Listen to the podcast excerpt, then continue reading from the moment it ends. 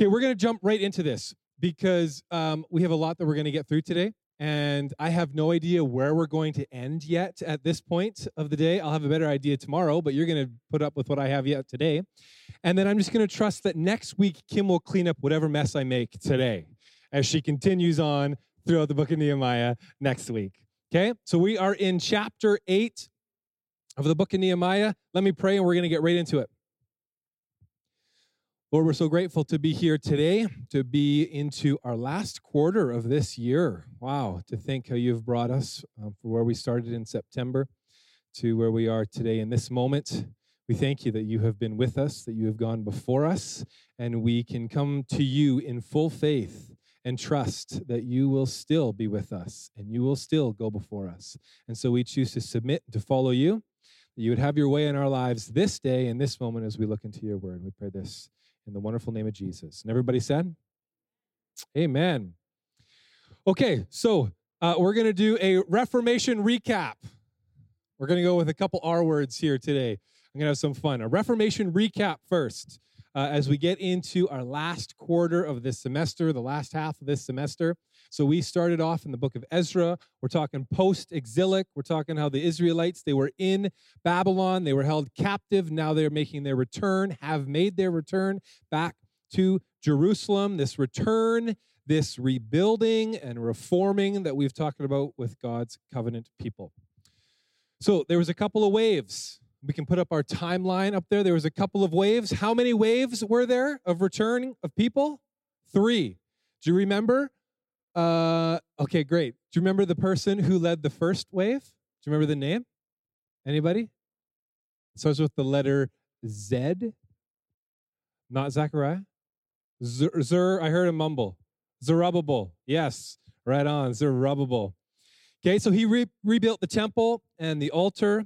And there was this reformation back to submission to Yahweh as their Lord, as uh, their God.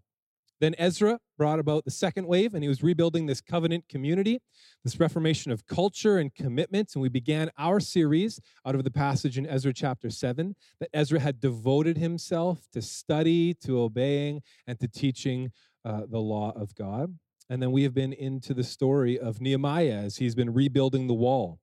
And that reformation is a holistic life surrendered. It's about character development, but that it should reflect on how we revere God's word, how we um, treat people, how we spend our money, uh, and what we value. So we've been talking that reformation is this work below the waterline. We've talked about that it is this building this strength, deepening uh, or developing this weight internally to withstand temptation, oppression, the storms of life. And that it isn't just about self-care, but it's about soul care. So we've been talking about the soul, that inner working, that inner spot where the spirit resides. So some other thoughts that we've had regarding Reformation, that uh, points that we've had you potentially write down, is that uh, Reformation begins with prayer. We've seen the example of prayer. Through Ezra, we've seen the clear example of prayer with Nehemiah, that he began everything first and foremost by going to the Lord. It's uh, been encouraging even with our year. That's how we started our year, was with prayer as we walked through the prayer covenant together in the first semester. That Reformation isn't meant to be done alone, and we're going to see that clearly today in chapter eight. We also know that Reformation is not everyone's goal. Reformation is about character development, and that it is good, hard work. That God desires to reform you so that he will succeed through you. It's been another focus of ours. And that Reformation is a deep devotion to God's word. And Kim had a couple of questions a few weeks ago, so I thought, man, I want to have a couple of questions for today's sermon. Uh, but you know what? I couldn't come up with questions that were better than Kim's questions from two weeks ago. So I'm straight up stealing them because they apply so well, again, to our passage today. Do you remember what those questions are? And we want to flip back on a page in their journal to see what those questions were and just shout them out. Anyone?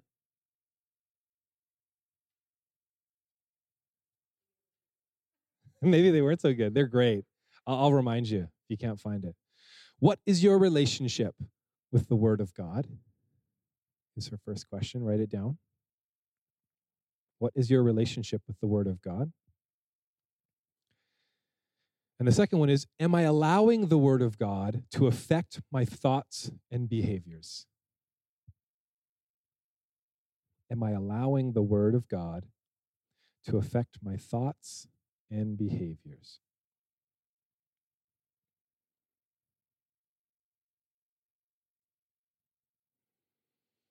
Okay, so we have, in our story so far, we've returned. Here's my R letters for you. This is just for fun. They have returned. We've talked about reforming. We've talked about rebuilding. And now today we're going to talk about Israel's response. Nehemiah chapter eight. This is the Reformation response. And we're going to go through the chapter. So open your Bibles up to chapter eight. Keep it open. Open up YouVersion on your phone if you got your phone with you and not a physical Bible. Keep it open to Nehemiah chapter eight. Uh, and we're going to go through this chapter together verse by verse. Rather than me reading the whole thing, we'll just work our way strategically through it. And we'll focus on Israel's response uh, in this chapter. Okay, so Nehemiah chapter eight, verse one. You guys ready? Okay, awesome. All the people came together as one in the square before the water gate. They told Ezra, the teacher of the law, to bring out the book of the law of Moses, which the Lord had commanded for Israel. So right at the get-go, first verse, our first point, is that all the people came together as one. That was their response, is that they came together, united together. What a dream, right? Remember those days? When we could all be together, pre-COVID days, we were just talking over here that it was like exactly a year ago. It was tomorrow is exactly a year ago since our last Wednesday night chapel that we've had in this room. So like, remember those days? And didn't we take a lot of stuff for granted? Yikes. But not only were they together, the focus is, is that they were together as one, that they were united. And to me, I think of right away as the picture in Acts in the day of Pentecost, as all the believers were together. And as in the day of Pentecost, it was the birth of something new, the beginning of something new with the church. Here, it's like, okay, the wall has been rebuilt, another time of a restart, a, a forming of something beginning new, and they were all together as one. They were united. So yes, the wall was complete, but there was still rebuilding to be done in their hearts. And uh, they're doing a recommitment again to the Word of God. So this is awesome. They were united, okay? They, did, they didn't have to be together physically uh, to be united. It isn't based on proximity, but it's based on purpose. So we may not be able to be united physically together in proximity, but we can still be united and as one on purpose. And uh, excited. I'm excited about this chapter. Okay, so Israel's focus here is turning back to the law and to its obedience. And they're to, they're about to relearn the benefits of a proper relationship to the law of God. Not just knowing it, but understanding it. So, verse two. So on the first day of the seventh month, Ezra, the priest, brought the law before the assembly, which was made up of men and women and all who were able to understand. He read it aloud from daybreak till noon as he faced the square before the water gate in the presence of the men and women and others who could understand. And all the people listened attentively to the book of the law. So first they gathered, and now their response is that they listened attentively to the Word of God. In verses two and verse three, it actually says twice that both men and women who were there, I love the value placed on it, that they understood. Those could understand the law of God were there to not just hear it, but to understand what is being spoken. There's a strong emphasis that we've seen in the book of Nehemiah, and we'll see it multiple times today, on the law, the Word of God, as a key component to spiritual renewal. We, we cannot flippantly or nonchalantly use the Word of God if we truly want to experience a life change with the Lord. We can't be flippant about it. We can't be nonchalant about it. The, the Israelites were revering the Word of God. They were committed to it, as we'll see here in this moment anyways. We see when they're flippant and when they're nonchalant with it, what happens. We've seen that in our lives too, when we kind of just breeze by, quick whatever, and there isn't this deep submission and obedience and reverence to the Word of God. Here they stood for six hours like from daylight till noon. So essentially six a.m. to noon, they stood listening to Ezra, reading out the Torah, the Pentateuch, the first five books, the law, going through some of the boring stuff. They stood there and they listened. I love that. They respected not only the author, but the authority of the word too. Psalm one, I mentioned a couple of weeks ago. It says, blessed is the one who delights in the law of the Lord and who meditates on his law day and night. This person is like a tree planted by streams of water, which yield its fruit in season. The Lord watches over the way of the righteous, but the way of the wicked leads to destruction. You see the, the distinction? Those who meditate, the righteous, those who delight, they're obedient to the word of God, will result in, in life-giving fruit and reformation in our hearts and experience with the Lord. The neglect will lead to destruction. And this too fulfills where we started our semester in Ezra chapter seven, where he devoted himself to study, to obeying, and to teaching. Here we get to see now Ezra teaching this word, some probably roughly around thirteen years later. From that passage to this moment, we see now the physical example of him teaching as he devoted himself for years and years and years, now having the opportunity to teach the law. So verse four, Ezra, the teacher of the law, stood on a high wooden platform built for the occasion. He's the first soapbox preacher. Okay, and here we go. We're going to go through some names together. Beside him, on his right, stood Matt, Mattathiah, Shema, Anaiah, Uriah, Hilkiah, and Maaseiah. And on his left was Pediah, Mishael, uh, Milchajah, Hashem, Hashbadanah, Zechariah, and Meshullam. Ezra opened the book. All the people could see him because he was standing above them. And as he opened it, the people stood up. Ezra praised the Lord, the great God. And all the people lifted their hands and responded, Amen, Amen. And they bowed down and worshiped the Lord with their faces to the ground. Israelites' response here is a physical one. They stood up as they heard the law. They responded by lifting of their hands, by praising, Amen, Amen. And they bowed down in worship to the Lord with their faces to the ground. We, we've talked how Reformation is this work below the waterline, this internal, the unseen level, but true reformation of the heart will reflect on the outer parts of our lives. What happens inside will be exposed and show, will, will bubble over on the outside expression of our lives, including physical expressions of surrender, of thanksgiving, and of praise. Last semester in one of our uh, prayer covenant sermons, I talked about God's love language, and I talked about uh, the word praise throughout the book of Psalm, and I looked at seven different Hebrew definitions of our English word that we just kind of sum lumped together in the word praise, and many of them included a physical expression of either like bowing down or hands raised or hands surrendered out to the sides, and there's this physical expression of surrender, of, of thanksgiving. Psalm one nineteen says, and I shall lift up my hands to your commandments, which I love, and I will meditate on your statutes. Psalm one forty-one says, may my prayer be counted as incense before you, the lifting up of my hands as the evening offering. The Israelites had a deep respect in this moment, specifically we see, for the law, for the word of God. What is your relationship with the word of God? We will not experience spiritual renewal until we develop a deep reverence for the word of God. It will be limited. It will be capped. They stood, they lifted their hands, they praised, and they bowed down in worship. Verse seven. We'll do some more names here. Jeshua, the, or sorry, the Levites, Jeshua, Bani, Sherebiah, Jamin, love that, Achab, Shabbathiah, Hodiah, Maaseiah, Kelita, Azariah, Jozabad, Hanan, and Peliah.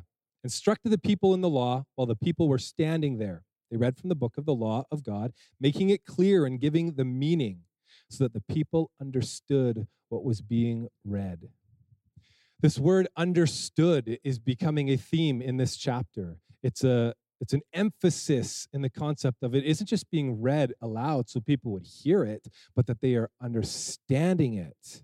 And we're seeing this strategy, strategy now within the leadership, that as Ezra spoke, now there are other leaders who are also communicating this to other Israelites and allowing them to get to a place where they would explain it and understand it. So these special men were appointed to help in bringing understanding. So the response was the people understood what was being read. Understanding, proper exegesis needs to be our relationship with the authority of Scripture, both personally and publicly. And I love the emphasis, okay? I love the emphasis on Scripture in this book. And I've shared my concerns before about our culture and our lack of emphasis in Scripture to just to be a part of our regular habits and rhythms of the day. I've shared my concerns how uh, too often I hear um, students, people in my life, who talk more about songs and sermons than they do Scripture. And I have a concern for that. I have a concern that with those songs and those sermons, yes, they may be focused on the Word of God, uh, but th- let's be honest, they're, they're professional communicators, they're artists, and it, they produce... Um, content in a way to emotionally draw people in. Not a negative tool, but if that is the goal of their sermon and of their song, we lose the focus of Scripture. And what it does is it unconsciously, like it unintentionally teaches us that in those moments where our emotions are drawn out and brought towards this place, that that is the moment in where I experienced the Lord. And it's only when those emotions are heightened or those emotions are drawn out that is the deep moment in where this, the Lord is working in my life. And that is just not biblically true. Yes, he may be in those moments, but he is also in those dark moments, those desperate moments, those feelings of being forsaken. If we truly believe that he is omnipresent, that he is everywhere, that we need to learn that truthfully through Scripture and not just through someone's song or someone's sermon. We're his mobile temples, which he resides inside of us wherever we go. And to those who have a conviction to teach Scripture, let me encourage you. Lead the people to understanding Scripture. Now, I like to use some alliteration in some of my points. It's fun, right? All these R words that we're using, I think it's fun because it's it's a tool to help people have an easier time remembering what you're talking about. But if we just lead them to a memorable quote or three words that start with the same letters, but they don't have a greater understanding of God's word, we've failed. If we amuse and if we just even motivate them to action, yet there still isn't a deeper understanding of God's word, we've failed. Um, have you ever, have you ever set up a friendship before? Like whether it could be a dating relationship or just a friendship. Anybody ever just set up two people to becoming good friends? Okay, so uh, my wife Rebecca and I, we take a lot of like joy in setting like people up uh, in friends. It's one of our favorite things to do. When we converse, just the two of us, of like, hey, this person and this person would be such good friends together. We've actually set up a few marriages of friends of ours uh, because we liked both people and we wanted to hang out with them more. So we just like got them to get together and now we get to hang out with them often pre-COVID. Anyways, they're married, they have kids now, and it's wonderful. And we kind of take this little bit of like, uh, oh yeah, we were part of that. That's really fun. That's really cool. It's also one of my favorite things to do just in friendships. It was one of my favorite things to do as a youth pastor is to take like a fourteen-year-old awkward kid and have him hang out with another fourteen-year-old awkward kid. And they're just awkward together, but they get each other. And it's so wonderful. It was one of my favorite things to do as a youth pastor. I think I probably did that with Brad with so many people, right? I just the awkward kid at fourteen years old with another awkward kid, right? I also... love doing it as a campus pastor. We've had the opportunity this year to see freshmen and other people meet others, and just by putting them into the same location and having them just kind of go at it and learn about each other, it's a lot of fun. I believe preaching is very similar to that concept, that it's our responsibility is you teach Scripture, is that you get to take someone and allow them to build a relationship with Scripture and with Jesus. So here's the thing that sometimes with friendships that's difficult. Sometimes you can put two people together and they're meeting each other and it's this newfound friendship and it's fun, but then they actually get to the place where they're so closely connected where they don't need you anymore. And it's sort of like a, oh, oh, wait, wait a second. I'm the one who created this thing, not you guys. And yet they become so close where you're not needed.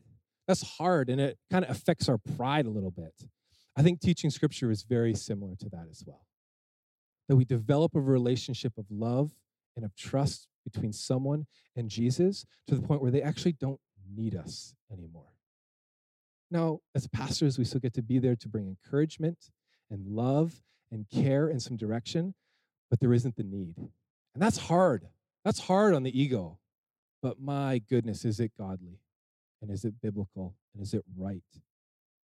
As we build a trust relationship to allow the Holy Spirit to work through the people in which you're speaking or preaching to. Verse nine.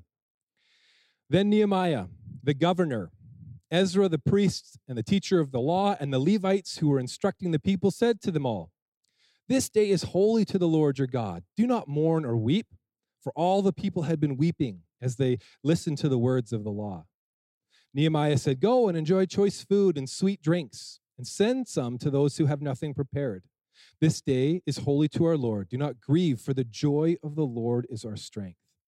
The Levites calmed all the people, saying, "Be still, for this is a holy day. Do not grieve." Then all the people went away to eat and drink, to send portions of food, and to celebrate with great joy, because they now understood the words that had been made known to them. See the word understood again, the emphasis on it?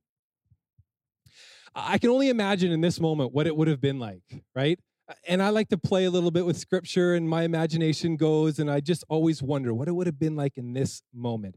As As the word is being spoken over, people for decades, for generations, wouldn't have been following God's law, wouldn't have been following God's rules. So they hear this, and there's conviction that comes over their lives. And so the response to the Israelites is that they weep in this moment, right? They're crying out, and we've experienced that. Maybe you've experienced in your life the conviction of God, the Spirit speaking to you, and it responds, or we respond in mourning and weeping and in crying, okay? I love the leader's response in this. So Nehemiah, the governor, right? We've heard his story, okay? Uh, he is trekked back to Jerusalem. He's brought people with him. He's building the wall. He's yelling at people in chapter five, as we went through last or two weeks ago with Kim. Uh, he's telling people to stand and fight, and he's loud, and he's gruff, and he's doing this, and then he sees a bunch of people crying, and he's like, what is going on here? I've had this moment. In youth ministry and in campus ministry where something's going on and you're talking about the blessed goodness and glory of God, and people are like, ah, and just crying. And I'm like, wait a second, this is a reason to celebrate here. And here's Nehemiah saying, hold the phone, stop crying, go and eat and drink and share with people and have a good time. And then you see here in verse eleven, the pastors, the Levites, calmed all the people, calmed them down and said, be still, for this day is holy, do not grieve. Fun to play with it, but there's truth to this point that so often we just respond with weeping and conviction and crying. Conviction is great. Conviction is good. We should allow conviction of the Spirit into our lives. It brings correction. It brings reproof, what's taking place here in the Israelites. But we can also take great joy, great joy, knowing that when we are convicted of sin, God is doing a work in us. We're actually understanding His word. Conviction is taking place. That means there's been a revelation of understanding inside of us for change to take place. And our knowledge of sin should never be greater than our knowledge of Jesus as our Savior, and it can cause us to rejoice knowing that the Spirit is bringing conviction. So nothing wrong with weeping. There's a time for it all. But there's also a time of great celebration, to eat. is a very spiritual thing. Somebody say amen to that. To drink, to share what we have with other people and enjoy that fellowship is such a deep spiritual habit that we need in our lives. So do not grieve. The joy of the Lord is our strength. Go enjoy food and sweet drinks and share with those who have nothing. So their response was is that they ate and they drank and they celebrated with joy. Verse thirteen. On the second day of the month, the heads of all the families, along with the priests and the Levites, gathered around Ezra the teacher to give attention to the words of the law. They found written in the law, which the Lord had commanded through Moses, that the Israelites were to live in temporary shelters during the festival of the seventh month, and that they should proclaim this word and spread it throughout their towns and in Jerusalem. Go out into this hill country and bring back branches from olive and wild olive trees, and from myrtles, palms, and shade trees, to make temporary shelters, as it is written. So the people went out and brought back branches and built themselves temporary shelters on their own roofs, in their courtyards, in their courts of the house of God, and in the square by the water gate, and the one by the gate of Ephraim. The whole company that had returned from the exile built temporary shelters and lived in them. From the days of Joshua, son of Nun, until that day, the Israelites had not celebrated it like this, and their joy was very great. Oh, this speaks to me. They went camping for a week is what they did. They were told, they're informed, this is scriptural in the book of Leviticus, chapter twenty-three.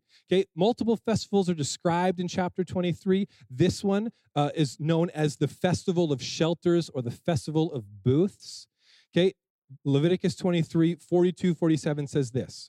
For seven days you must live outside in little shelters.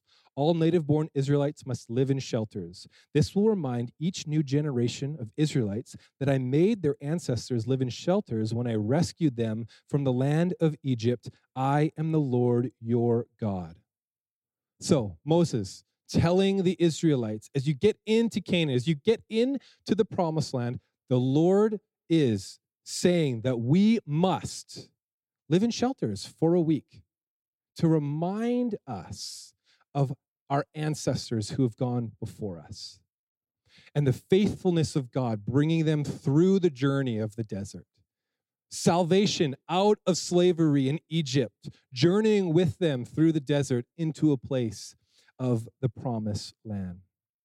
And so uh, the Festival of Shelters, the Festival of Booths, it was the last fall festi- last festival of the fall, and it ended the agricultural year. And it was a time to thank God for his provision of that year. And it was to remind the next generation of children of the Israelites of what God has done in the past. Moses warned the Israelites to not forget how God was the one who redeemed them out of slavery, and that they were to live in the booths for a week to remind them that their success was not on their own efforts, but wholly on the account of the Lord. And so they would give up. They would give up the comforts of their home for a week to commemorate God's salvation. A reminder that in order to be redeemed, that the people of God must surrender certain things, ultimately our whole life. That we must give up on self-reliance, to turn from the comforts of sin that can come be idols in our lives. And Christians still do this today. Lent, we're actually in the season of Lent right now, which is very much similar to this concept, where you were to give up something so that we can understand and to tell ourselves the dependency is not on this item, this thing, this food, this beverage, whatever it may be, but my de- dependency on life is on Christ alone. And so it's this giving up, this renouncing, this taking away something that brings comfort to remind ourselves, no, I depend on the Lord. And he is faithful in the past, and he will be faithful again in my future. So they went camping for a week to remember God's faithfulness. They would, they would make these, these huts, these booths in their front yards. Their house was like right there. And yet for a week, they had to camp. Awesome. The person who had the tent out over here, you can't do that here. There was a tent out on the other side of the chapel. We're not allowed to do that here, unfortunately. I wish we could. But they remembered by giving up. Okay, verse eighteen. Day after day, from the first day to the last, Ezra read from the book of the law of God. They celebrated the festival for seven days, and on the eighth day, in accordance with the regulation, there was an assembly. Day after day, the Israelites established these rhythms. Day after day, they committed themselves to the word of God and responding to it. Remember these questions? What is my relationship with the word of God? Am I allowing the word of God to affect my thoughts and my behaviors? So um, some of you may have heard this already, and I may be sounding like a broken record, but um, I've been reading this book called The Deeply Formed Life.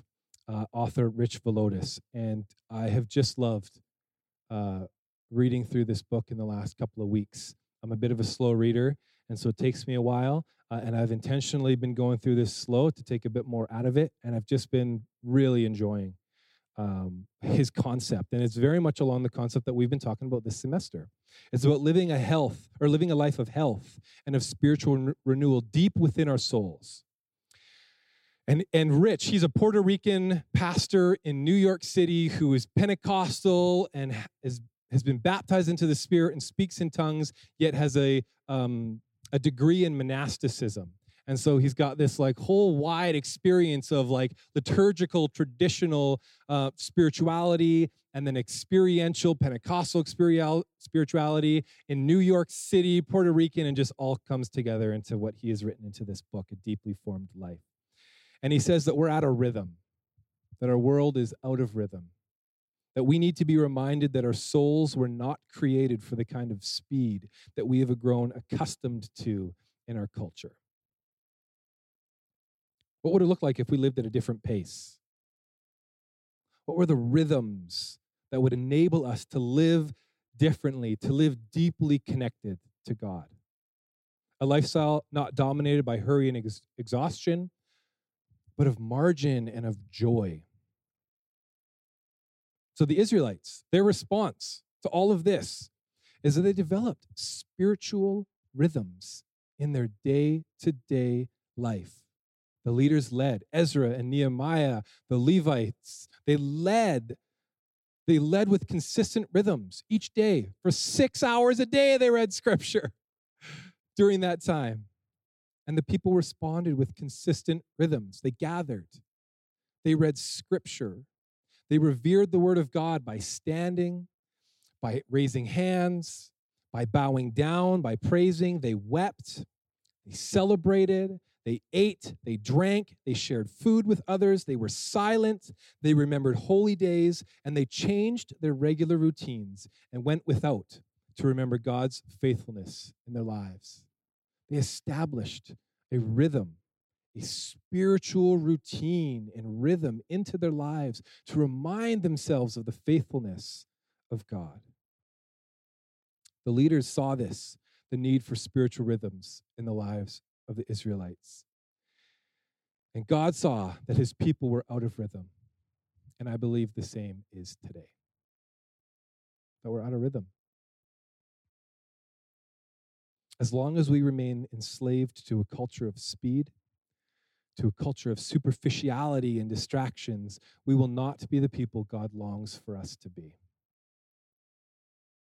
And Rich says in his book that a deeply formed life takes seriously the call of renunciation, of a regularly formed by the pace, or sorry, we are regularly formed by the pace and noise and values of our society, but to be deeply formed is to come back to a regularly different rhythm, one marked by communion, reflection, and repentance. And Rich says it's, it's uh, and I agree, it's not a matter of um, environment, it's a, it's a matter of our heart. He says he lives in an apartment in downtown Queens, in New York City, where the pace of life is chaotic, as chaotic could be. And we often use excuses of, oh, I'm too busy, I don't have time for this, I have to do this, I'm too busy, there's too much going on in my schedule. But we just lie to ourselves because for the last year now, Our schedules have opened up widely, yet our spiritual life is still just as starving.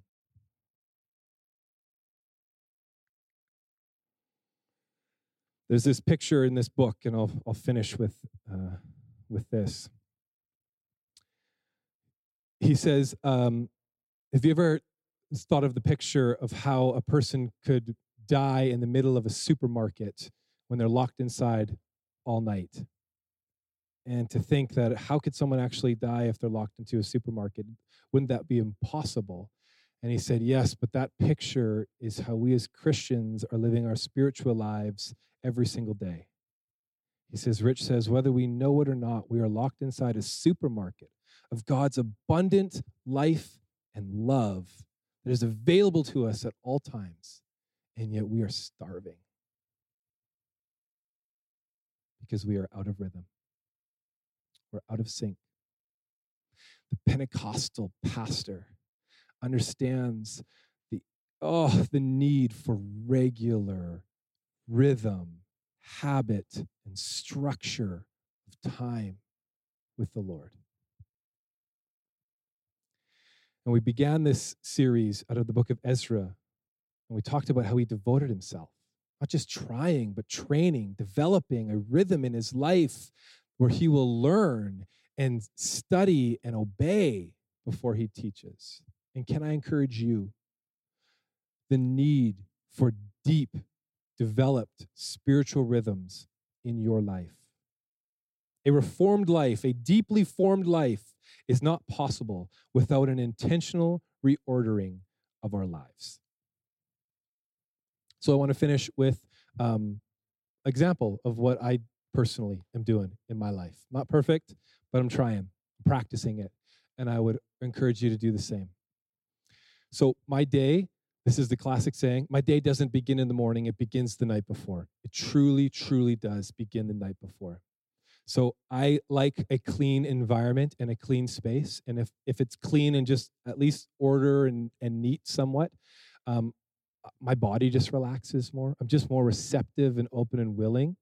Um, if if my environment is messy and dirty and cluttered, it's usually a great picture of what's going on inside my life at that moment. So the desk in my office, if you see it messy, just ask me how I'm doing, because it's usually not pretty good, okay? If it's clean, then I'm doing all right. Um, so I have two boys at home. So every evening before they go to bed, they have to clean up all their toys in the living room, because I can't have those toys sitting in the middle of the living room, um, not just because I'll step on them, but because my devotion life will suck if their toys uh, are in the living room floor. So they clean up their toys, and then I do a bit of a tidy up of the living room specific, and then the sink uh, and the dishes in the sink. This is just what I do. This is how I, the rhythms I've created in my life, so that by the time I go to bed, the, the living room and the kitchen area is tidy and clean, so that the next morning I get up at six and I spend time with the Lord. I don't have a specific, this is exactly what I do every single morning, but I have kind of three things that I get, kind of just rotate through whatever I feel like in that morning.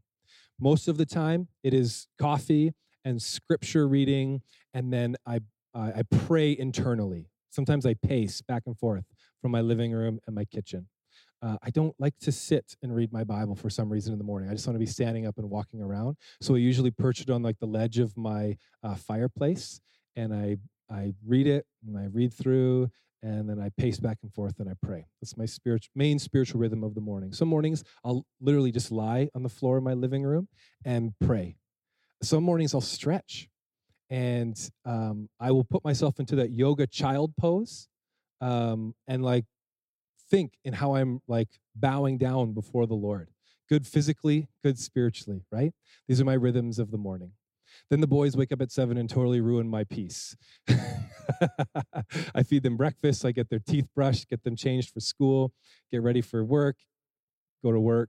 Um, I, I right now I'm keeping my Bible open on my desk at all times, because it is an easier way in which that I'll just say, hey, maybe I'll just read something. So I might read something further throughout the day uh, in my Bible. Um, every day when we get home, we have dinner. My family and I, we do a devotion at dinner, doing the classic family together devotion. And what's fun right now is we're actually going through the book of Nehemiah and our family devotion. So I'm like, hey, I'm preaching on that scripture passage, and it's been a lot of fun. So every day uh, we do this.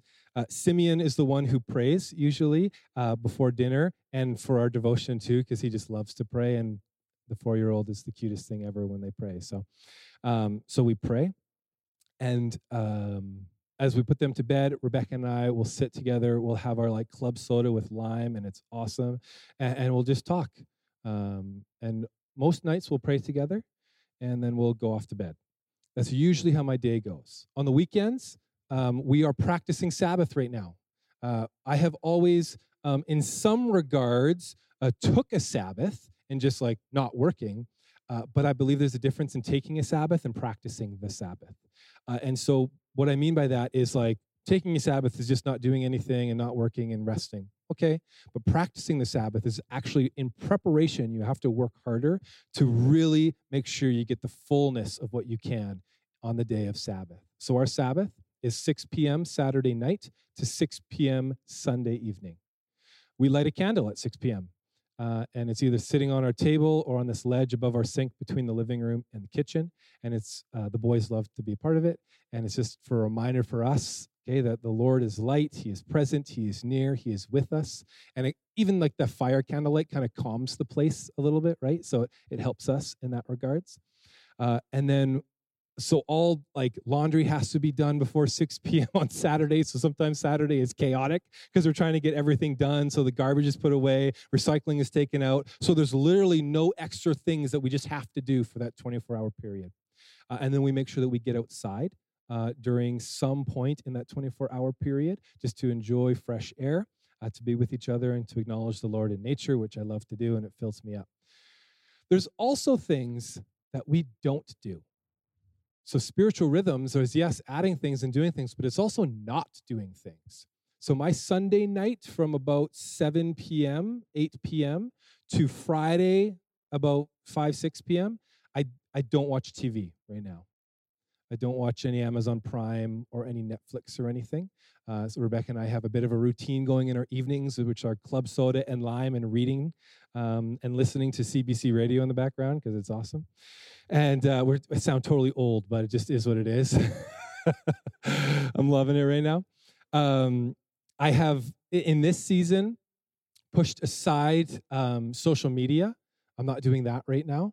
Uh, practicing on that during Lent. There's some stuff for work I got to do with it, but it is what it is. I'm not totally off my phone because I'm playing a lot of cribbage and backgammon right now, uh, which is fun again, but trying to remove things from my life, right? Just being honest. Uh, again, no T V. Football season's not on right now, so that really helps.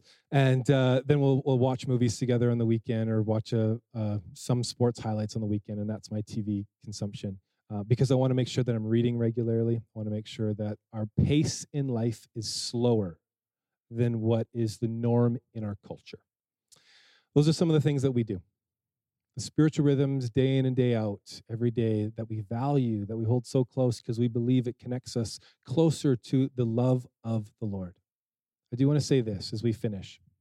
Having spiritual rhythms and habits and disciplines in our life does not make the Lord love us more at all.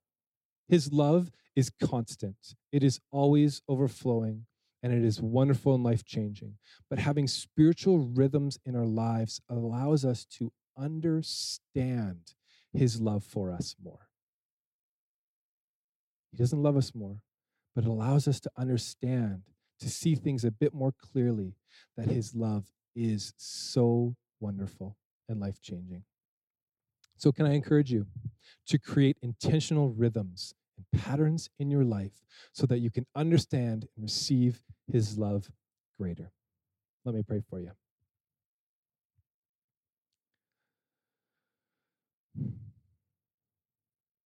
Lord, we acknowledge You as King of our lives, as Lord of this place, as Savior and Redeemer of our souls. And I pray, Lord, that these words, as we went through Your scriptures today, as we looked into the example and the response of the Israelites to Your word, to the rebuilding of the wall and seeing this reform take place in this community, Lord, may it inspire us today to follow suit, to to birth something new in us potentially if we have been out of rhythm or out of sync with you in recent times, that it would draw us back to finding ourselves quiet before you, praying with you, reading your word, uh, sharing time with other people, uh, eating together, being reminded how you provide for us every time we do get to eat. And as we gather and share in that corporate setting, that we would be um, edified and encouraged and built up. God, I pray that your word would, would draw us to obedience, that we would respond internally, spiritually, but also physically in praise and thanksgiving and rejoicing to you. Uh, and I also pray too, as, as we further our walk and journey with you, Holy Spirit, would your conviction come into our lives on a very regular basis, that it would cause, yes, times of weeping, but also great times of celebration and of joy, that we would delight with you, in you, and in your word. We pray this in the wonderful name of Jesus. And everybody said, amen. God bless you. Wonderful to see all of you. Enjoy lunch and the rest of your Tuesday.